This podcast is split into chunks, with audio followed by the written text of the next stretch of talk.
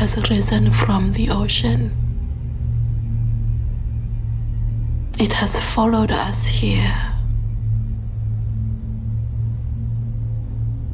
It spoke to me.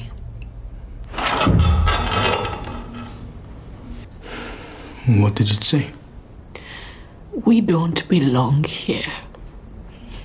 Little House on the Scary.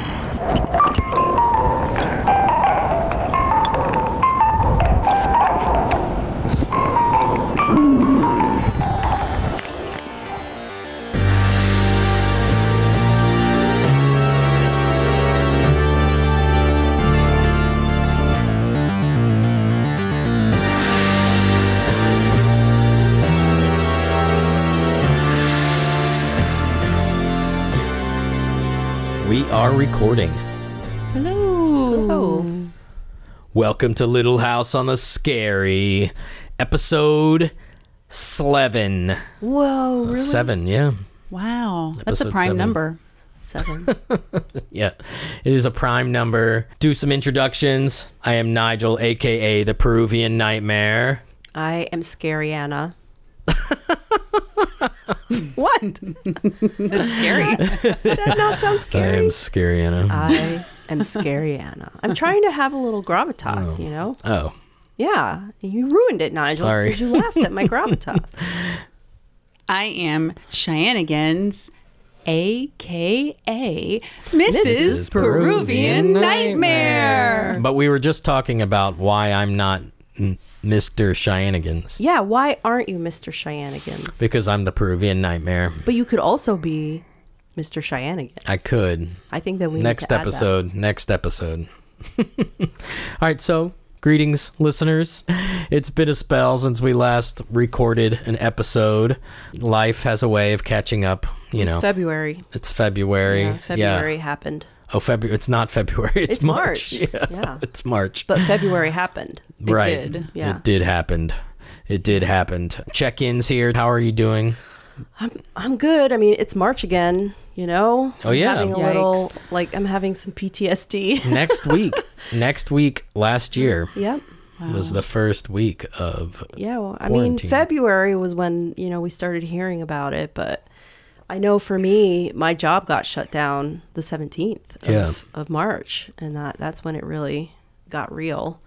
So happy COVID anniversary! yeah happy everybody. covid anniversary Cheers. yeah And my birthday's this week, It is. Yeah, Yeah. so- 60. sixty-two. Nigel, 62. Sorry. Just trying to help out. Shenanigans, how are you doing? I'm all right. I'm, you know, you know, I'm good. I'm coming up on the anniversary as well. Uh, oh, you too. Yeah. Yeah. uh, my kid has some cooties. She does. yeah, Yeah, Yeah. that's that's rough on the parents too. Yeah. Everyone out there, I just want to acknowledge that if you have a child with cooties, I recognize the trauma. Yeah. your pain and suffering, and Yeah. the boogers. Oh, Yeah. the boogers. It's not good. It's not a good situation. We're not pointing fingers, It's Sarah not Naomi, good. but we're not pointing any fingers. There, Naomi. What? No, nobody's acknowledging that. It's not good.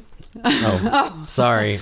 That was excellent. really good, Scary Scary Anna. Well, if this is your first time joining us, we. What? You're checking. Oh, I'm doing Joe, fine. you always skip your check-in.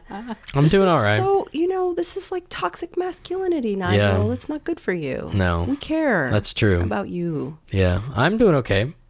Yeah. Got a lot on the old uh, nightmares plate, you know, a lot on the old plate there, but doing all right. Doing You right. did just recently have an upgrade in your life. I bought a new bike. That's true. I spent $150 on a road bike, and I love it. But you're also speaking into a gold microphone. Oh, oh, Super Wow. fancy gold I was Yeah. thinking of his new um, wet mop. Wow. Oh. you That's a had lot of upgrades. so much, so much happening in the end of. Uh, yeah, you did. You went from a from a Swiffer to Yeah. a boner. Bona, Bona, Bona. Oh, bona. It's a solid wet mop. It's got it's got some uh, you know oomph to it. You know, it's good. But I am talking into a fancy ass microphone here, so I uh, hope it sounds good. I will know in post production, It if we looks good, Nigel. if we have to record the whole other episode uh, again, then we'll do it. She said you sound like Liberace. Yeah, I was yeah. Cheyenne was Liberace was before Cheyenne's time, but not before my time. Not Nope, before not my time. Not before my time. Anyways, if you're just joining us for the first time, we are a horror podcast and we talk about horror movies and each one of us picks out a particular movie and then we uh, discuss it. We break it down and you know, we have segments that we get into Corners, really. Corners, yep, Yeah. corners. Yeah. no- Corners. uh, we have Scary Anna's corner Right. And um Recipe corner. What's my theme? Didn't we have a theme? no. She'll be coming round the corner when she comes. Scary See Anna. She'll be right. coming round the corner when she comes. Scary Anna. She'll be eating lots of cheeseburgers and reading all the literature. She'll, She'll be coming around the corner when she comes. Scary Anna. That was It's the a little bit long for a theme. Yeah, but it, it's full of joy, and that was the uh, that's the first time first time they've ever actually gotten it. we didn't even practice. No, That the was- lyrics are, are hard. I just have notes. I'm just nightmares notes. You know, You don't want to be a corner, no, Nigel. no.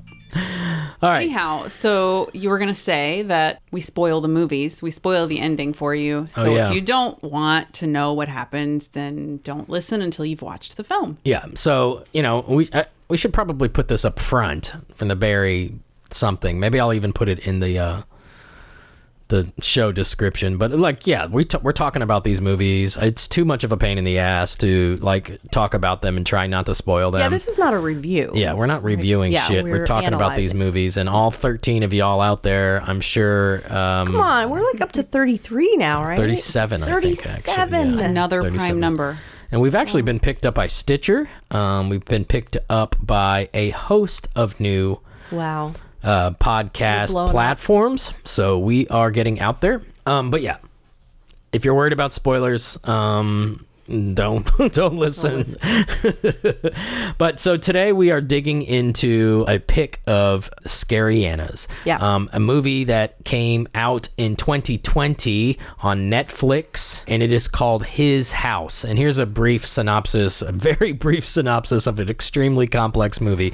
Um, I love that IMDb is able to give these like ridiculously simple synopsize Yeah, you know someone's job is to write yeah, that. yeah, of a movie that's super complex. But, anyways, a refugee couple makes a harrowing escape from a from war-torn South Sudan, but then they struggle to adjust in their new life in an English town that has an evil lurking beneath the surface.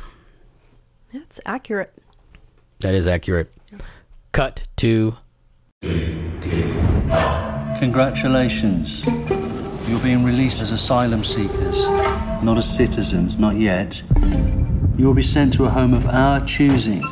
You must not move from this address. We are good people. Whether or not you're good people, it's not me that needs convincing.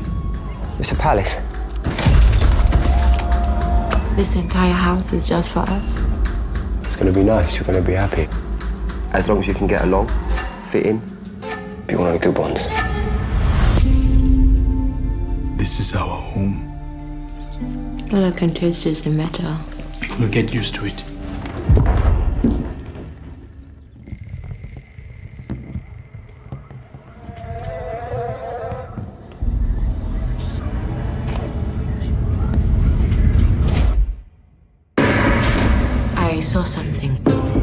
In the dark. You have felt it too.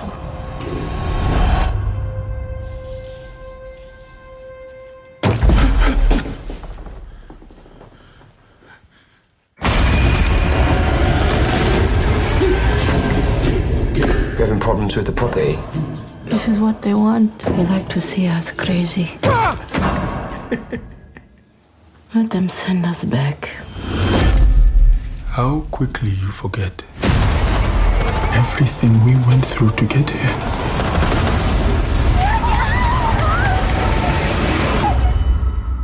We are not going back. There is no witch. What is that? Rats. Rats did this. You went outside. This is my house! This is my house!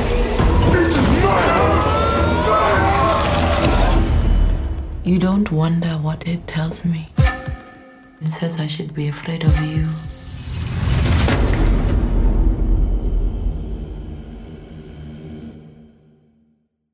So, His House, directed by Remi Weekes, written by Remi Weekes, the screenplay, and Felicity Evans wrote the story. It is, I guess, categorized as drama first, horror, then thriller, and again, it was a 2020 release on Netflix. But one thing that's really kind of interesting about this movie, apparently it was super popular, but this guy Ryan Gilbey wrote in an article called Nightmare on Asylum Street, His House, the horror film about the migrant crisis.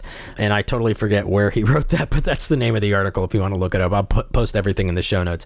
But he wrote about the quoting the director Remi Weekes. Um, he also encountered another, another kind of monster, Harvey Weinstein, who was desperate to get his paws on his house back when it was a hot script doing the rounds. Quote, when I turned the Weinstein Company down, they got upset and tried to sue me.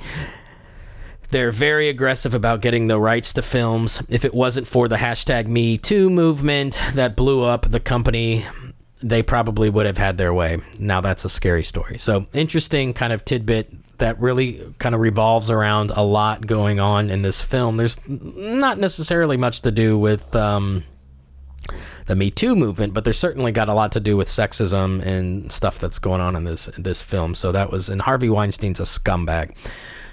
So there's tons going on in this movie. so there's lots of things to talk about, running the gamut from colonialism, racism, poverty, exploitation, kidnapping. Um, but so we're gonna we're gonna break into it, and since it was um, Scary Anna's choice, why don't you kick it off? Why don't we dig into the Scary Anna? Yeah, yeah. So so my favorite horror genre is the ghost story, like haunted house ghost story type of thing. Um, and and that's what this is. This falls very squarely within you know the haunted house ghost story realm. Uh, but it has this really fascinating twist to it in that it's. Sorry. just punched me with this microphone. I'm like French kissing the microphone Nice. here. Okay, so anyway, really um, interesting take on the ghost story genre in that it's about refugees, right? It's about these refugees um, that come from this really terrible situation, really horrible situation, and the experiences that they go through, and um, and how their their situation as refugees affects this hunting situation and how the two feed off of each other um, in really interesting ways and so that's why i was drawn to the movie i was really and this is one of the few movies that i watched without knowing anything about it like usually i research the hell out of a movie i'm just a researcher that's what i do especially if it's a movie that i think might like be really sad or upsetting, then I feel like I protect myself by researching it Know, and knowing what's going to happen before I go into it. Um, but this one I didn't. I didn't Yeah. know anything about it. I just went into it, and um, and it was very worthwhile. Um, it was there were definitely moments that were hard to watch, but um, but it was really worthwhile. And just to dig into the story a little bit more, right? We have this young couple from Sudan. Um, South Sudan. South Sudan, sorry, right. There's a civil war happening there, um, genocide. And you know, we come in kind of in the middle of their story, right? They're they're already in the UK. They've you know survived this arduous crossing of the English Channel. They're in a detention center, and the story is told like you know in these series of flashbacks. It's really disorienting, and that's that's part of the horror. I think mm-hmm. part of it. It's really interesting and then they get moved to a house right and they you see them there's like no supernatural things happening in the first i would say the first one third of the movie Yeah. but there's a lot of horror still because you like you see them move through the you know the immigration system and it's very cold and people are just i you know they're mean to them and like it's crazy because the uk the colonialism of the UK has created these situations in these countries where there's instability and civil war.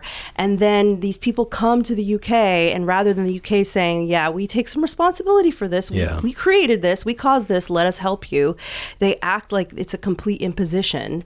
Um, and they just, it's just, I, yeah, it was just really hard to watch. It's really hard to watch, you know, the powerlessness that they have and how they just accepted it and how traumatized they were. Like they were legitimately traumatized. And so they get moved into this house. Um, and that's when things really start to get weird. That's when the supernatural starts to happen. And um, the the wife, um, Rial, she's convinced that they've brought a, a sea witch with them, an apeth, she calls it, and that's in the Dinka tradition, Yeah. right, of South Sudan. Um, so this is based on a real. It's a real. What's the word? Folklore. yeah, folklore of the Dinka people. And she says that they have a debt that they have to repay, and that's with the apeth. And and the the debt is the whole crux of the story, right? What is this debt? Like I kept thinking that they just feel guilty that you know that they made made it and the other people died. Yeah. And then I thought, okay, well maybe he stole something to get across, right? And right, because that isn't that like the um That's the like, story. The kind of premise of the apeth is that they that you stole something. That's the story that she tells. Yeah, that she tells him. Yeah, that there that- was a man who was so desperate to build his house that he was stealing from people and he stole from this witch. Right. And he built his house. And because he stole from the witch, the witch followed him to his house and haunted him in his house. And That's that's super interesting because she tells it to him like like folklore, but it's really acting as exposition Yeah. to what's happening in the story. yeah, and she fully believes it. And obviously, at this point, we don't realize that she has information we don't have. Yeah. because I remember thinking, why is she telling him the story? And this just seems very like superstitious and not, you know, based. And why is she not supporting him? And why she seems a little hostile to him? And you know, there are sweet moments, you know, in their marriage like this is a movie about a marriage essentially, like really fundamentally. Um, but there are times when she's very hostile to him, and I always and I wondered why. Um, and we learn about that later Yeah. but but it's a it's a it's a really interesting movie and like m- maybe like it's hard to like go into detail without like recreating the whole movie for two hours here and the you know but so then maybe it's better to dig into like the little moments that i found fascinating well, You wrote something really interesting uh, at the very last of this paragraph that we're looking at. Um, pathological positivity. oh yeah Yeah. Yeah, and definitely Bold has that in the film. Like He's desperate, yeah. He's desperate to assimilate. He's desperate to find the positive side to the positive corner to a situation that seems to be nothing but shit corners. Yeah. I mean, they're put into this. I don't want to take up your time, but they're put in, they're put into this neighborhood that is impoverished. yeah Right. really hostile They've- towards them fil- it's filmed in Essex in this like um, very poor area of Essex, and it's uh, super impoverished.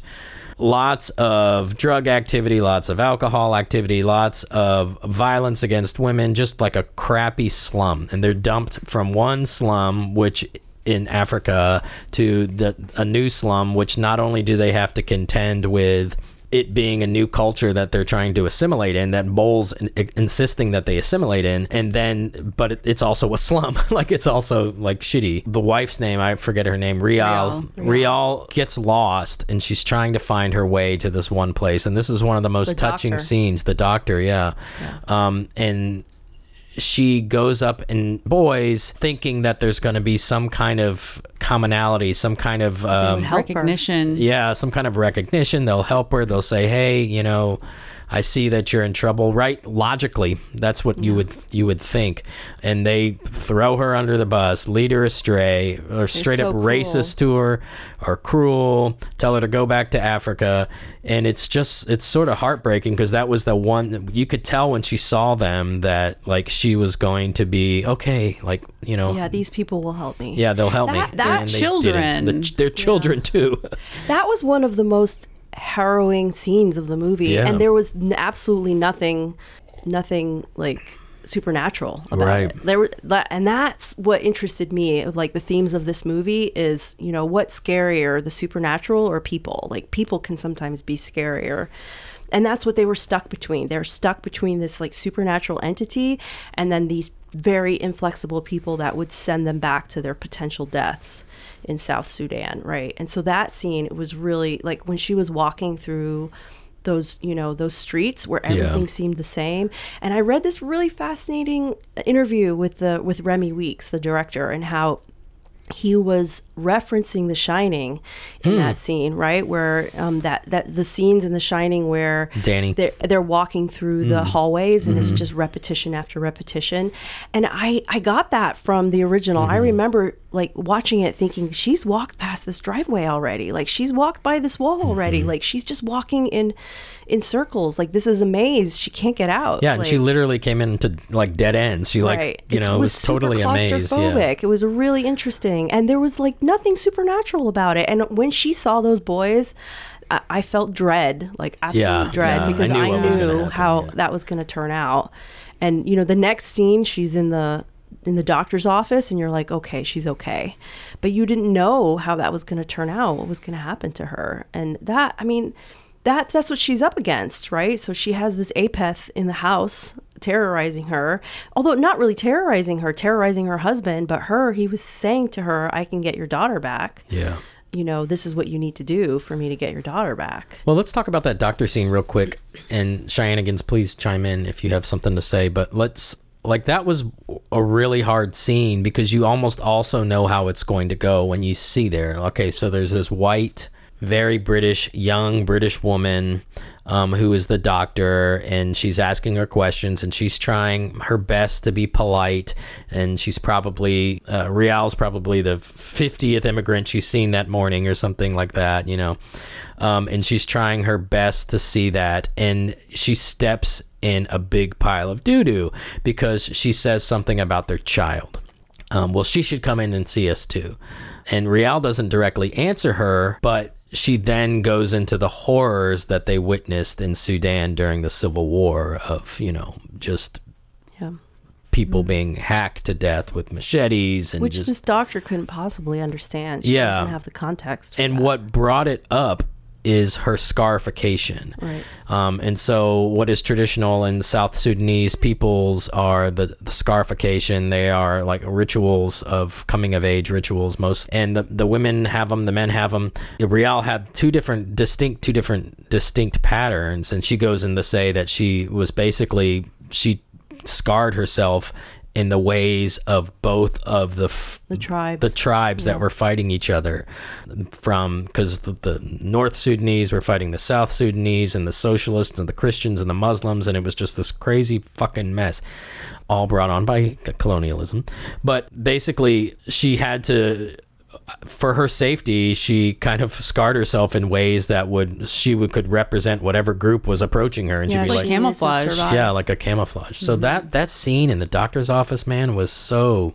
intense. And then she tells briefly the story you know what happened to them be- before they came. So she, when she answers the doctor about Nyagak, I I had noticed um, this is her daughter. Why isn't she referring to her as Yeah. my daughter Yeah. didn't make it? My Yeah. daughter didn't survive. All Yeah. throughout the film, she just refers to her Yeah. by her name, Nyagak, and I thought.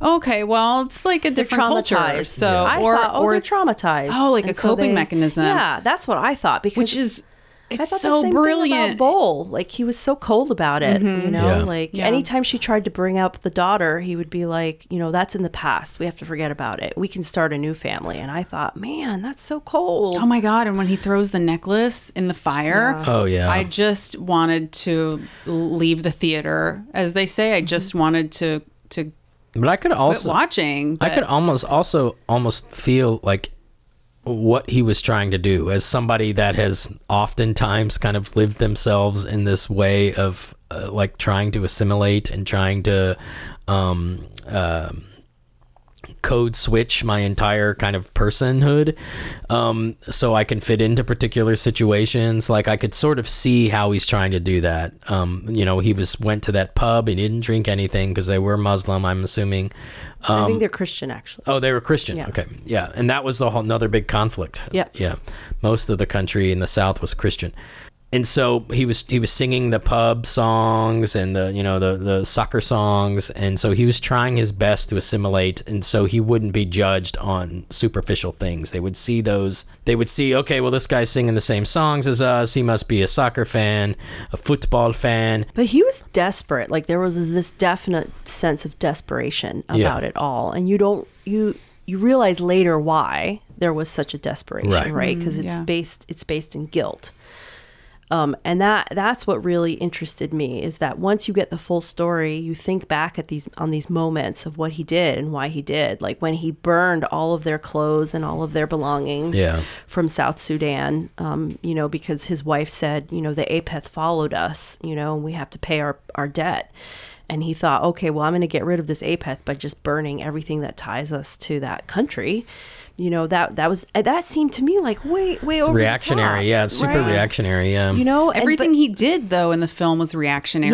Yes, yes. Everything he did. Yeah, but you Like- know, but but then you realize why towards the end of the film once you get to the the the real meat of what the debt Yeah.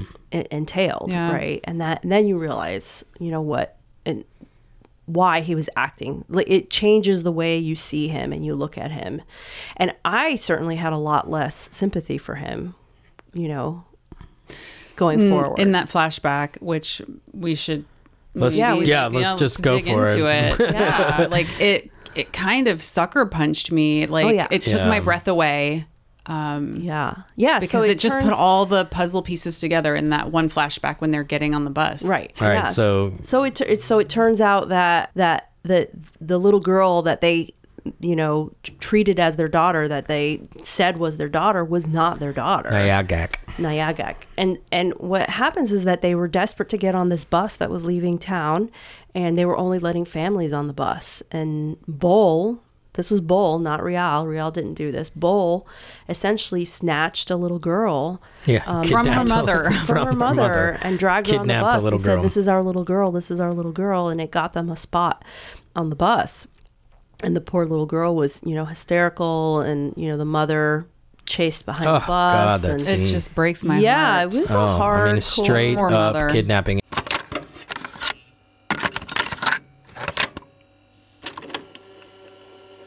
Hey, my name is Remi Weekes, Hi, I'm Wunmi Mosaku. Hi, I'm Sope Dirisu. And today we're going to take you through a scene from my film His House, shot by shot.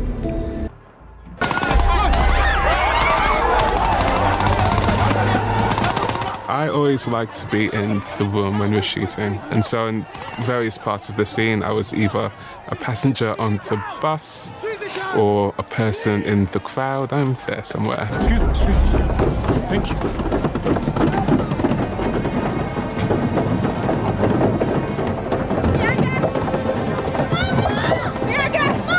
When Nyagak sees her mom, this actress, I mean, she broke my heart. She sent shivers down me. And she chased that bus like I have seen no one do in that kind of heat. That is one of the most heartbreaking shots for me in the whole film.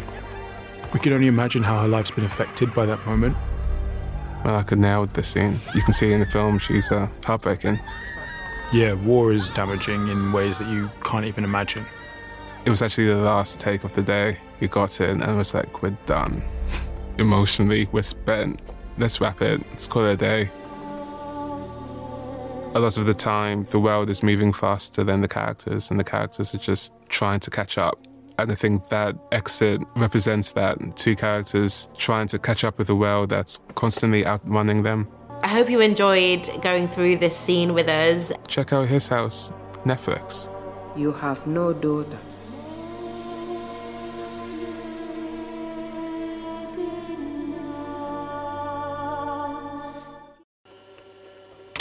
Rial's already on the bus, and then Bol's trying to get on the bus, and he sees this girl who's kind of pushed her way into the crowd that's trying to get on this bus, and this bus was getting on the boat, and so Bol just literally grabs this girl and says, "This is our daughter," Because And- he, otherwise he would have been separated Yeah, from right, Rial. right, right, because they're the family, right? And so they let him on, um, and Rial's already on the bus and watching, and I think Rial was like, you know, like ready to go without him personally.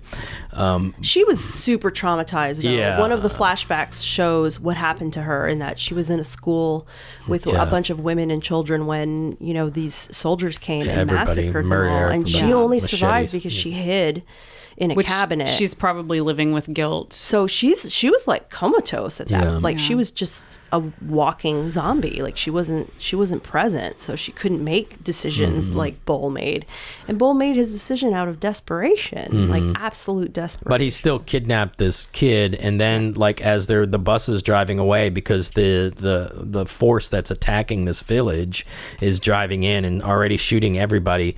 You see the bus driving away, and then um, the girl's mother, Nyagak's, Nyagak's mother, like running and screaming and falling in the road, screaming for her daughter. the implication is that the mother didn't survive. and then they do this treacherous river uh, or crossing. The English Channel. yeah, the from the Mediterranean and the boat capsizes a lot of people drown including Nyagak um, and that that's the crux of the guilt that he feels. And then it really makes sense the way he's been acting throughout this whole movie that like pathological positivity that Yeah. like denial of reality that insistence that everything was going to be fine that everything they did was going to be worthwhile and it's going to work out and that it's going to be okay.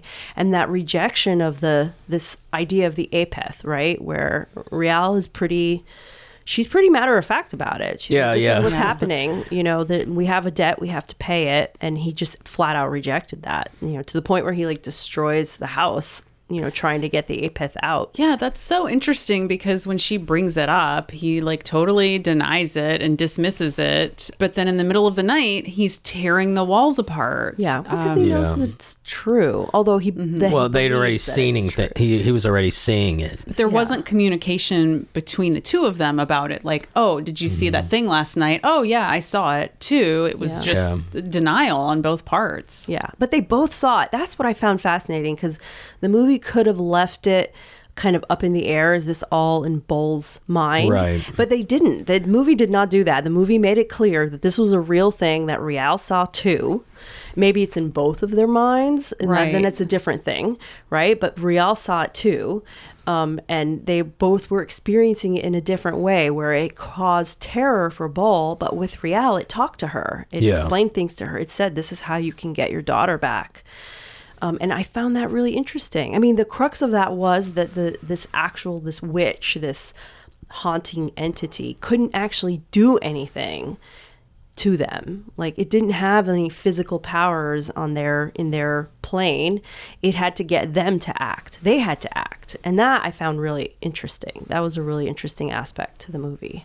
And that if he couldn't get Bol to act based on his guilt, then he had to try to get Rial to act against Bol, right? Like that there had to be this this like physical action where Bol cut himself or Rial cut him. Some Yeah, way- drawing of Some Bol's blood. blood. reaching Blood of the barrier Yeah. that allowed the witch to come in and affect the plane right and that that that was an interesting part of the movie because how much of this how much of this haunting was just based on their belief the the strength of the haunting just came from their belief and that if they didn't believe in it maybe it wouldn't have haunted them. But you know that makes me think that this movie really is about a marriage though like a mm. partnership. It's really fascinating that what Bol did kind of drew them apart but in the end Rial chooses him Yeah. she chooses him. There's that that scene where you know we're skipping around a lot listeners. Like if you haven't watched the movie now not this is not going to make a lot of sense. So you know hopefully you've watched the movie and you can follow us. But there's the scene where um you know where where Bol has decided to sacrifice himself for Naya, Nyagak right? And he, he has, has accepted what he's done and he says you're right like we have to pay a debt for a debt and i sacrifice myself for her and he cuts his arm and you know the the the witch comes and starts to you know insert himself into Bol like he's a suit or Yeah, something like physically wearing crazy. yeah. and you see mm-hmm. Rial has not Nyagak Nyagak is there. Rial is hugging her and you think oh okay so this is what she wanted like this is the way that she wants things to turn out. And the next thing you know Rial is slicing the witch's throat like she left Nyagak and and decided to you know save her husband Mm-hmm. she chose him right and I That found is some devotion because he just had her locked up in the house. yeah, he went Yeah, a little crazy. he You're right. nuts. Yeah, he went a little crazy, but but he redeemed himself, right? He redeemed Mm-hmm. himself. Like he sacrificed himself. And I guess that was enough for her. And the other thing I think too is that she realized that Nyagak wasn't real. Like I don't Mm, think yeah. Was real in this whole entire movie. I think that she was an illusion of the witch, the Apeth. The Apeth created her image. You mean even when they were? real. You don't think she was actually real in No, Sudan? I think she was Oh, real okay. in Sudan, and Yeah. then she died. Yeah, But yeah. I don't think that was her real ghost. I don't think he was. The, the the witch was capable of returning her to life. I think it was No. all an illusion to get them to act, because that's the only way that the Apeth could get power is to get them to But act. then after the Apeth is killed and it's just the two of them, like in front of the caseworkers, yeah, uh, Nyagak is there. yeah, as a ghost, Yeah, but without so- any power. Yeah. like all the ghosts are there. Like Which they- is like a fitting sort of ending. It's almost like a fortune cookie, you know, the fortune that you get. Like we all what is the the last line? We all have ghosts that we live Yeah. with. Hmm. Um, Yeah. And we do, and it's so And we live with true. And in the film, there's just a visual depiction of it. Right. Um, but yeah, we all walk around every day in our homes with these ghosts. Yeah. The other thing I loved about this movie though was its use of humor. Like Yeah. hum- the humor was really powerful. And for me, humor like the humor releases some of the tension. Yeah. You know, and that that is like for me, that's like necessary for me. Like so if a movie's like too uncomfortable to watch, then I just I don't enjoy it. But I really enjoyed the humor in this movie and it was and it was throughout the movie. It was really well used Yeah. uh, like the opening scene where he's having this terrible nightmare. That's the opening scene. He's having a horrible nightmare of the crossing and people drowning and dead bodies. Um, and and he wakes up and his you know he's got his head in his wife's lap and she asked him what did you dream about and he was like oh I dreamed about our wedding day Yeah. she says oh that explains all the screaming yeah. and I just thought she oh, was amazing. The she actress. was amazing. Yeah, she was. You know, and then and then the scene in the when he's meeting with the caseworker, that harrowing scene when he's meeting with the caseworker where he's like destroyed his house and he's asking to be moved to a Oh new my house. God, yeah. Right? And the caseworker's like, "What's wrong with your house?" And he's like, "There's rats." And you know, and the Yeah. caseworker's like, "You know, if we move your house, we're going to have to, you know, examine why you're not assimilating." Like the, the threat was very clear that we're going to send you back. You're Yeah. not your probationary period's going to end and you're going to go back and face certain death. Like that's your choice this like haunting or certain death. Yeah. right? And um and the and the result of that is that this caseworker comes to the house and does a welfare check and sees the destruction. Like Bol has gone crazy and all the walls are filled with holes. And he says what's happened here and Rial just super calmly says oh we have a witch Oh, is that when she's wearing the Yes, bed sheets? yes. Yeah. Oh my god, she just I love comes down that the stairs scene. and she's like, "We have a witch," and it's just so coolly said. And the guy was like, "What?" And Bol is like desperately trying to resolve the situation, and he's got two other caseworkers with him. Like Yeah. it's clear that it's over. These people are going to be sent back.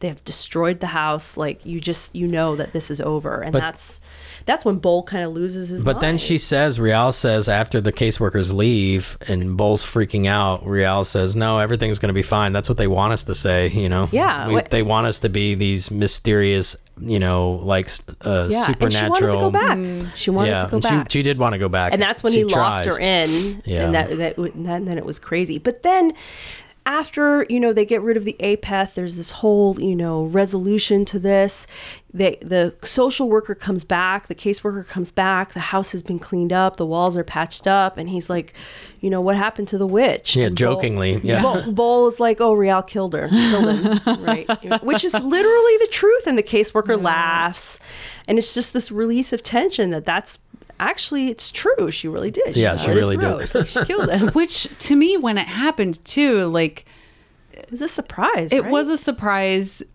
Number one, because oh, she's choosing him over the the apparition of this child, but also just um, horror wise. You can do that. Like I thought, like oh, it's just that easy. ghost. You can just kill it. oh, okay. but i think she couldn't have before Bol cut himself i think he, when Bol cut himself he kind of breached the barrier between the witch and them because the witch couldn't hurt them and they couldn't hurt the witch right like they couldn't so why not just live with other. it? I think Bol thought he could do that, Mm. but but the I think the witch. Well, there's also made it madness. Like it- they were Right. it's making them insane. insane. Yeah. how many of those apparitions can you see? And can I just say, like, the jump scare is not dead. Like, I think this movie No, is a good example Yeah, of how when done. jump scares are done well, they're really effective. Yeah, the whole, and we'll talk about that in, uh, you know, Cheyennegan's recipe corner. recipe corner. but we'll we'll talk more in depth about that kind of stuff. But yeah, it's it's a brilliantly done. The scares are really great. Oh, the so monster good. monsters were awesome. The ghosts were awesome. Nyagak as like a, a demon is scary as shit. Little kids always scary. Yeah, yeah, and she's wearing like this face mask. I mean, masks in general. Like we kind of talked about that in uh, past episodes, but yeah, it was super scary. Little And I- kids in masks. It's a good combination. and I thought that how they kind of conveyed the body modification, the traditional body modification, the scarification, like Nyagak's scarification was beautiful. And what I read that the actress, that's real, like that was all real. She was really scarred on her face. It's just beautiful. Like I, I love that. Sorry, I'm tangent. That's okay. But let me get into it here. So I'm not going to bore everybody. I, I had in the notes to like read the history of South Sudan and that it's so complicated. And this is the ramifications, as Scary Anna kind of touched on, the ramifications of colonialism. And you literally see this on every continent on the globe where European colonialists came in and they completely remap everything. They pit friends against friends and they become enemies and groups. They create groups and they destroy groups and it just becomes this massive thing that and goes it's all on. for the search of material. Yeah, for wealth. hundreds and hundreds of years. But really quickly, South Sudan was part of what they called the Anglo Egyptian Sudan, which was under British and Egyptian rule in beginning in 1899. And Britain had col- uh, colonized Egypt in 1882. So they just basically jumped from one country to the next. And so they completely redrew the maps of the country. But that, the uh, Anglo Egyptian Sudan was basically a thing till 1956. Sudan gained independence in 1956. And then in 1962 through 1969, they had a massive civil war that was basically between the, the North Sudan and South Sudan. You know, fast forward to 1978, oil was discovered in Sudan, and that's Oh, when shit just gets you know off the wall. And then they continued to have uh, there was another massive civil war the second civil war that happened. And then literally just in uh, i think 2011 there was more conflicts. I mean there's constant conflicts that are happening. And all this just like a lot of the race issues that we're having now in contemporary America are all related to the early European colonialism here in this country. These these acts have a trail that follows them forever and forever and forever. And really quickly, I put I put up a map on this notes, and I may or may not put this in the show notes. It might be kind of cool. It talking of the different parts of Africa that were colonized by European powers. Britain did a lot. Uh, Britain did Egypt, Anglo-Egyptian Sudan, British East Africa, um, Rhodesia, all the way down South Africa, of course. Uh, who else was big? Belgium. Belgium had the Belgian Congo right in the middle. The French they had the Sahara, they had the desert, and it was just they just pieced out all of these countries. You know, they just pieced it out. They redrew the maps, they cut right into cultures, uh, territorial lands, and they just rerouted everything, and it, caused complete chaos. And so much of the chaos that we see now that's still happening in Africa um, is completely related to to this early colonization that happened in like 1855 was the the earliest British colonies.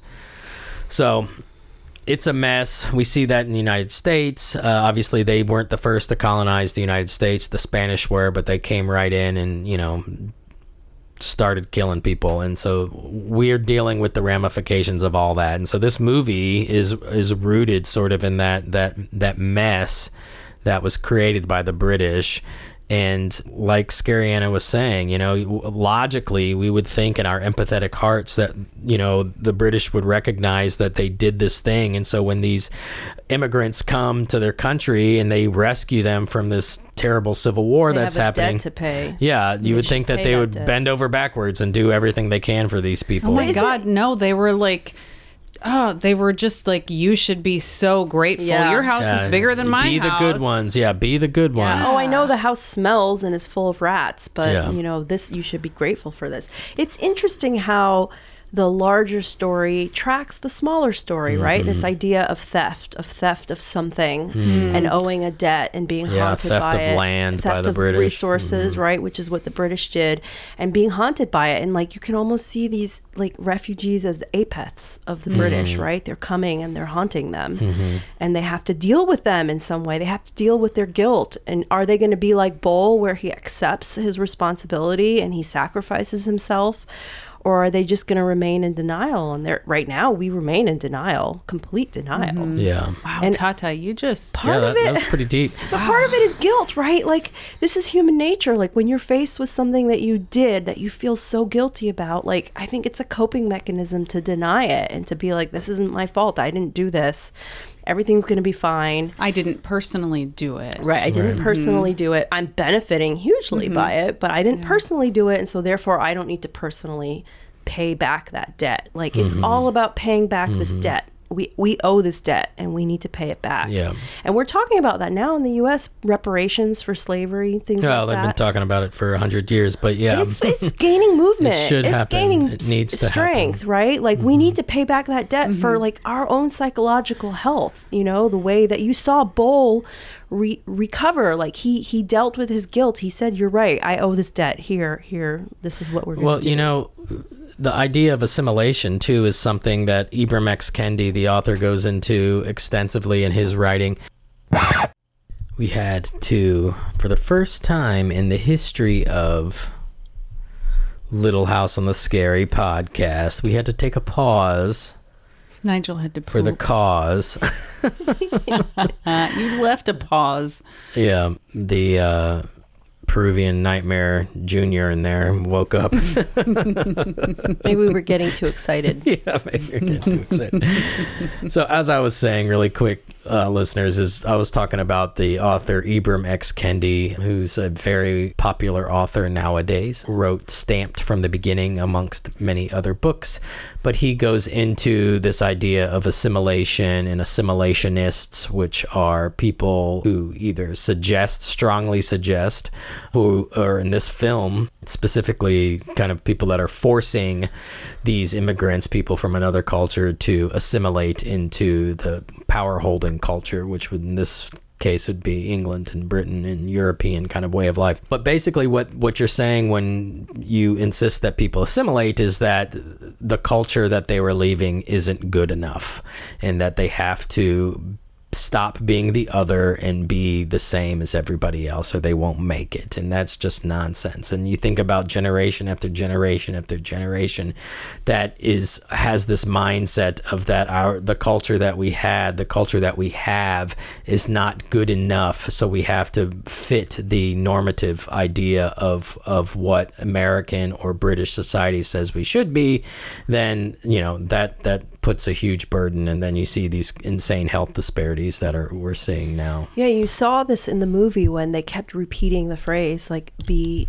be one of the good ones." Yeah, be We one of the hope good you're ones. one of the good ones. right That just means be like us. Exactly. that means yeah we recognize that you're African but please try Yeah, to be, as white one of as the good possible Ones. Yeah, exactly. Which means Yeah. that you leave behind all your Africanness and you, you know, embrace all that is British. right which doesn't work God, what and what a horrifying ask for refugees who are coming to you with nothing. Yeah, Mm-hmm. no, they, they, have they literally face death if they return, and so you put them in a situation where you you don't give them an option. And I found that to be a really interesting take on this film. Like, they really were choosing between this haunted house and the demons or the witch or death. Yeah. Yeah. And like when when we first started watching it and seeing the house sort of being overtaken by the apeth, you know, the first thing that you say in any horror film where Yeah. there's a ghost or haunted something, house. just, Just leave, the house. Just leave. Why are Why you are you still there? right But they can't leave. yeah, they're literally, literally. trapped yeah. So that I think makes it that much more powerful too. And and at any rate, even if the house wasn't haunted, they're still in a predicament that's pretty Oh, they have to be perfect. They Yeah. have to be Mm-hmm. perfect. Like You can't have any complaints against you. You You've can't get gotta- another job. Yeah, you have to um, live off the little paltry amount they give you. right. You can't work. You can't like. It's just no other sources of income. It's crazy. It's craziness. How many of us could satisfy those conditions? yeah.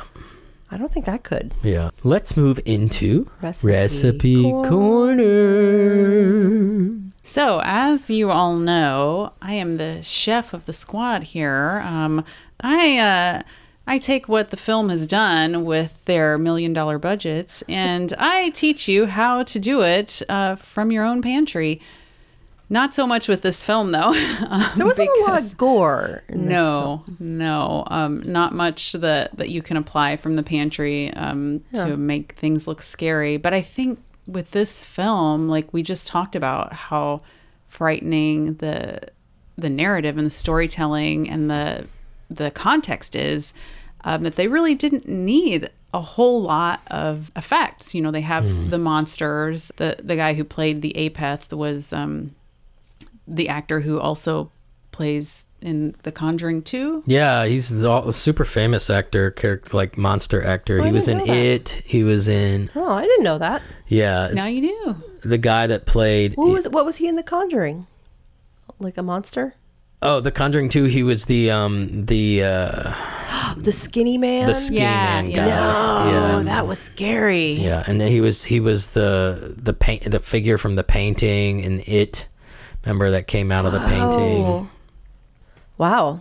Yeah, so the the effects company called Framework did a lot of digital enhancements um, for like the Apeth's eyes um, Yeah. or some of the ghosts' eyes um, or just really like cranking up the contrast on um, a lot of the practical effects makeup that was on some of the demons and the I, would you call them demons or just spirits or ghouls Witches, they Which, call they're all witches, or they were like witches Well, apparitions, or something. There something. were ghosts. Ghosts. And then there was the the witches. I think there were two of them. Yeah, yeah. I don't know, but I mean, there was a one scene where there was like lots of them, but I I don't know. I would There were a lot of dead bodies that came.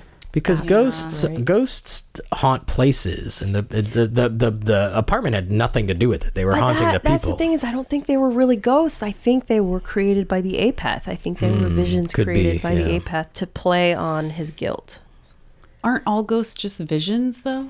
I don't know. I guess we'll get into that. If we ever do like another ghost story or have a ghost Oh, podcast. lots. Yeah, But so for me, like the most impressive effect of the visual imagery was the way that they transformed the spaces Yeah. metaphorically to to help tell the story. So there are several instances that are flashbacks, but where the present space and the present Bol or the present Rial are entering that flashback and so there's this layering of that that space hmm. onto Yeah. this space so i- in one one that i'm thinking of is um, where Bol is sitting at their their kitchen table and he's debating with the knife about to cut himself i think Yeah.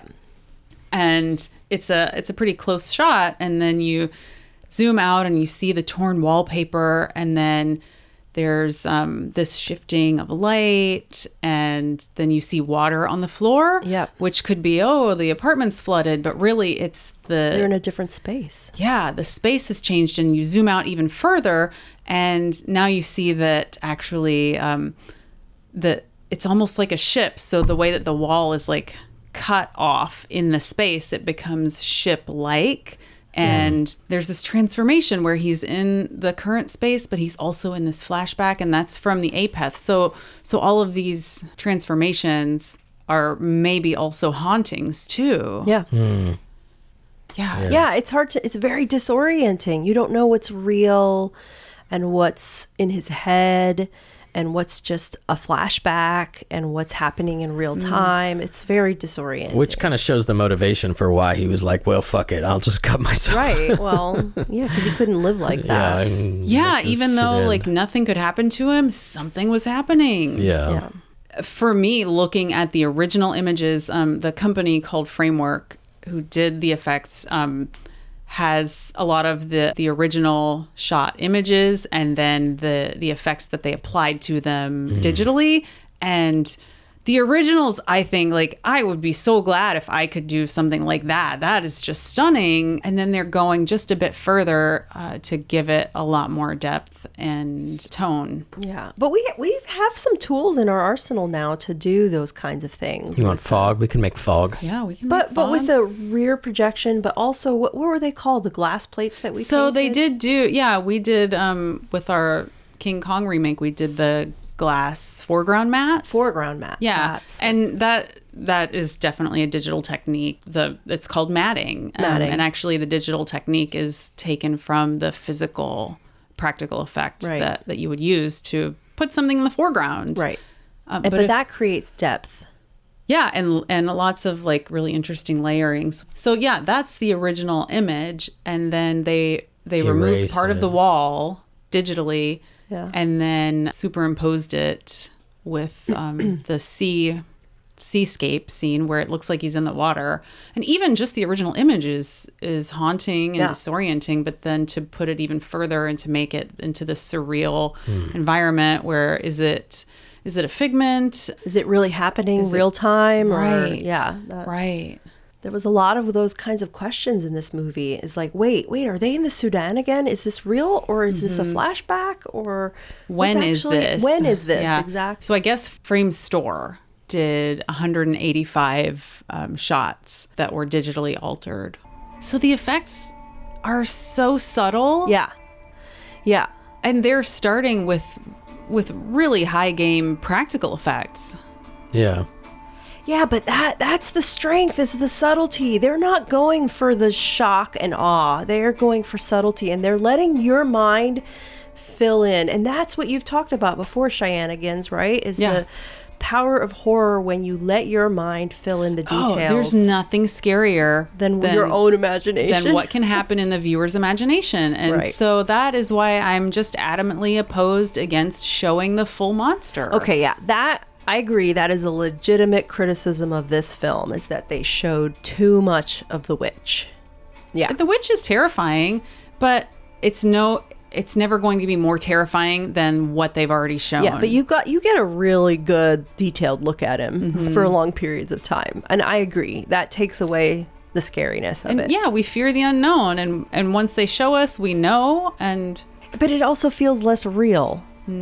There was a lot of digital work done. I know, but it Mm-hmm. was so subtly done that it was not intrusive. you Yeah, I mean, no, yeah, you look at, at it like a shot like that, like all these people crowded on a boat. How would you do something like that? Well, you'd need a soundstage, Well, we could do it in miniatures. or you do it in miniature. Yeah. But then, how do you train tiny actors? Yeah, that's, Little- that's little really good mice. point. Yeah, that's Put really little good life point. vests on them. The littles. Listeners, we'll post the link to this awesome, it's pretty cool. awesome special effects video about It's the pretty effects. generous of them to show. Isn't how- it? Oh, I felt it like I hit Really the cool, jackpot.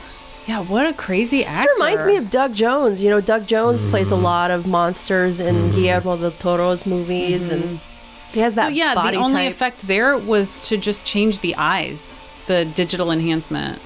Some digital blood. Mm-hmm. Never as good as the Yeah, real thing.